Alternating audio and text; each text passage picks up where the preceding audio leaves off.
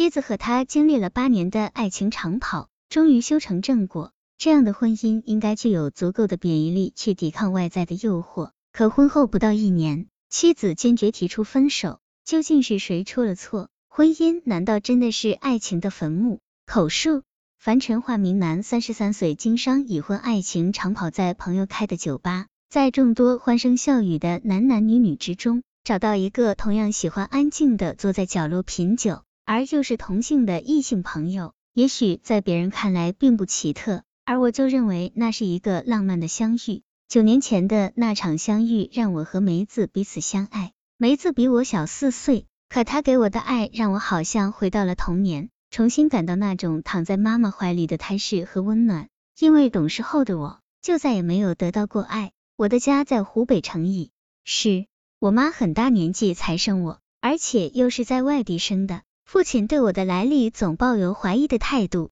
所以对我从未有过好脸色。记得小时候，因为调皮，父亲要打我，只要母亲替我说好话，父亲就连他一块打。那时候，我就会委屈的想，为什么别人的爸爸都是那么亲切慈祥，而我的爸爸却这样？在这种家庭环境中长大的我，性格变得孤僻冷漠，动不动就离家出走，有时候在外面流浪，捡垃圾，吃剩馒头，一待就是10几天，没有人找我。中专毕业后，我来到武汉做点小生意，离开了那个家。感谢上天，让我遇见了梅子。在我们谈恋爱的8年里，梅子对我付出了所有的爱，她很节省，不乱花钱。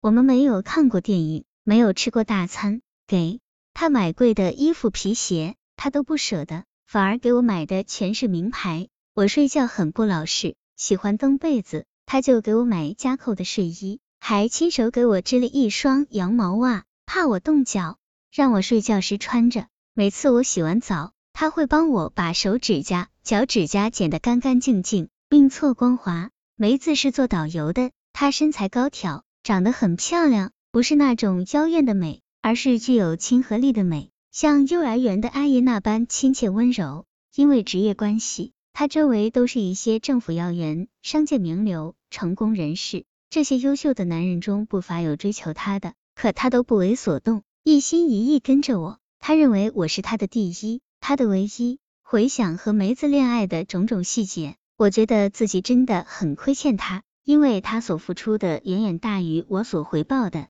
去年国庆，我们的爱情终于修成正果，步入了婚姻。婚后落差，婚后不久，我就被单位派到外地工作半年。那时我们的新房正准备动工装修，等我回来时，新房已经装修完毕，非常漂亮温馨，而梅子变得又黑又瘦，憔悴了许多。房子的装修从设计到选材，从买材到监工，都是她一个人做的。她很节省，比如扫垃圾、搬木材等自己能动手干的活，她都会自己干，不请工人。抱着她，我好心疼。在她最需要我的时候，我却不在她身边。后来我的父母要我辞去工作，回长野市帮忙打点家里店铺的生意。为了我，梅子暂时没做导游，陪我去了长野市。以前她从未跟我父母住在一起，很多事情都需要磨合，可是出现矛盾的时候，我却总是说她的不是，没有照顾她的想法。她坐在店里的时候，样子呆呆的，做事也不积极，我就经常唠叨她。我忘记了她原本是一个导游，一只喜欢呼吸新鲜空气的飞鸟，而不是一条喜欢困在鱼缸里的鱼。就这样，我们进入了婚后的磨合期。婚姻就是过日子，要面对很多责任，处理很多关系，这些需要我们都调整心态，积极的面对和处理。而我没有给梅子足够的时间去调整，而一味让她迁就我，这给她又造成了一定程度的伤害。婚前那种两人的甜蜜世界，一下被很多外来因素干扰了，让她无所适从。而我却自私的觉得她做得还不够好，也许是因为我被她宠惯了。白天我出去进货，她连一个可以说话的人都没有。晚上她想和我聊聊天，我会不耐烦的打断她，然后倒头就睡，因为太累了。为此我们开始争吵，梅子生气的回到武汉，做回了本行，当导游。分开一阵子，我们感觉彼此反而亲密了，距离冲走了生活的琐碎，冲淡了争吵的痕迹。每天我们都在约定的时间通电话，聊夫妻之间的秘密和情话。他会告诉我他今天带团到哪里玩了，团里又有些什么好玩的人等等。有一天，他开玩笑的对我说，他遇到了一个特别优秀的上海商人，很有才华和风度，说对他很好哦。有时候他是会说一些这样那样的小情况，试试我是不是吃醋，是不是在乎他，所以我并没有放在心上。说好不分手往后的一个星期，我发现梅子的态度慢慢的变了。每次给他打电话，他再也不是舍不得挂电话，而是冷冰冰的不想跟我聊天，有时甚至简单的说很忙就把电话挂了。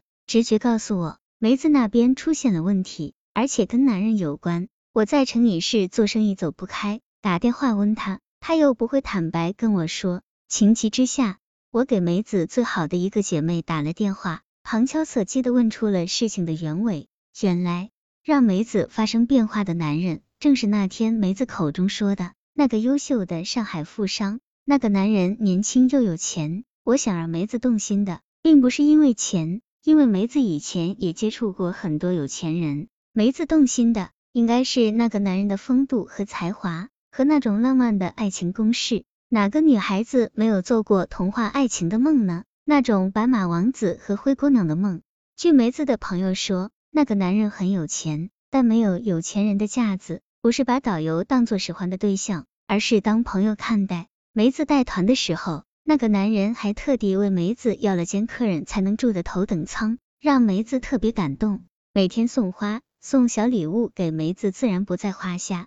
有一次，那个男人为了见梅子一面，早上坐飞机过来，看了梅子一眼，下午又坐飞机回去了。这种浪漫的举动，怎么叫梅子不动心？对比之下，我的自私，我对他的不理解、不体贴等等不愉快的行为都凸显了出来，所以梅子心里才会失衡，才会对我冷淡了起来。同时我也了解到，那个男人是有妻子的，我害怕梅子受骗，就跟梅子把话挑明了。他不仅不听劝，还提出了分手，说我不关心他，不信任他，说分手也不会和那个男人在一起，只是觉得跟我在一起太累了。我知道他的心情，我想让他知道，我有千千万万个对不起要对他说，希望他不要离开我。恋爱时，我们也争吵过，但不是说无论发生什么事都不会分手的吗？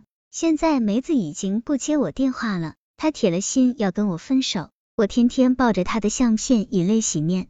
我知道很多事情我都做错了，真的希望她能给我一个机会，相信我不再让她失望。采访结束前，我让樊晨给梅子说一句话，他说，梅子，我真的好想你，如果你真的要离开我，那么请你一定先看准那个男人，如果他真的能给你想要的幸福，那我会放手的，而且会永远在你的背后祝福你。拉钩上吊，拉钩上吊，100年不许变，这是小孩子们庄严的约定，约定了就要互相遵守。两根粉嫩嫩的手指勾在一起，让成年人觉得可爱又可笑。可是小孩子会一天天长大，长大了就不会再拉钩了。不拉钩是因为不敢拉，因为他们知道这世界变化快，没有什么是不能变的，没有什么是不许变的，更别说100年不许变了。人生不满百啊，男人和女人，即使是结婚多年的夫妻，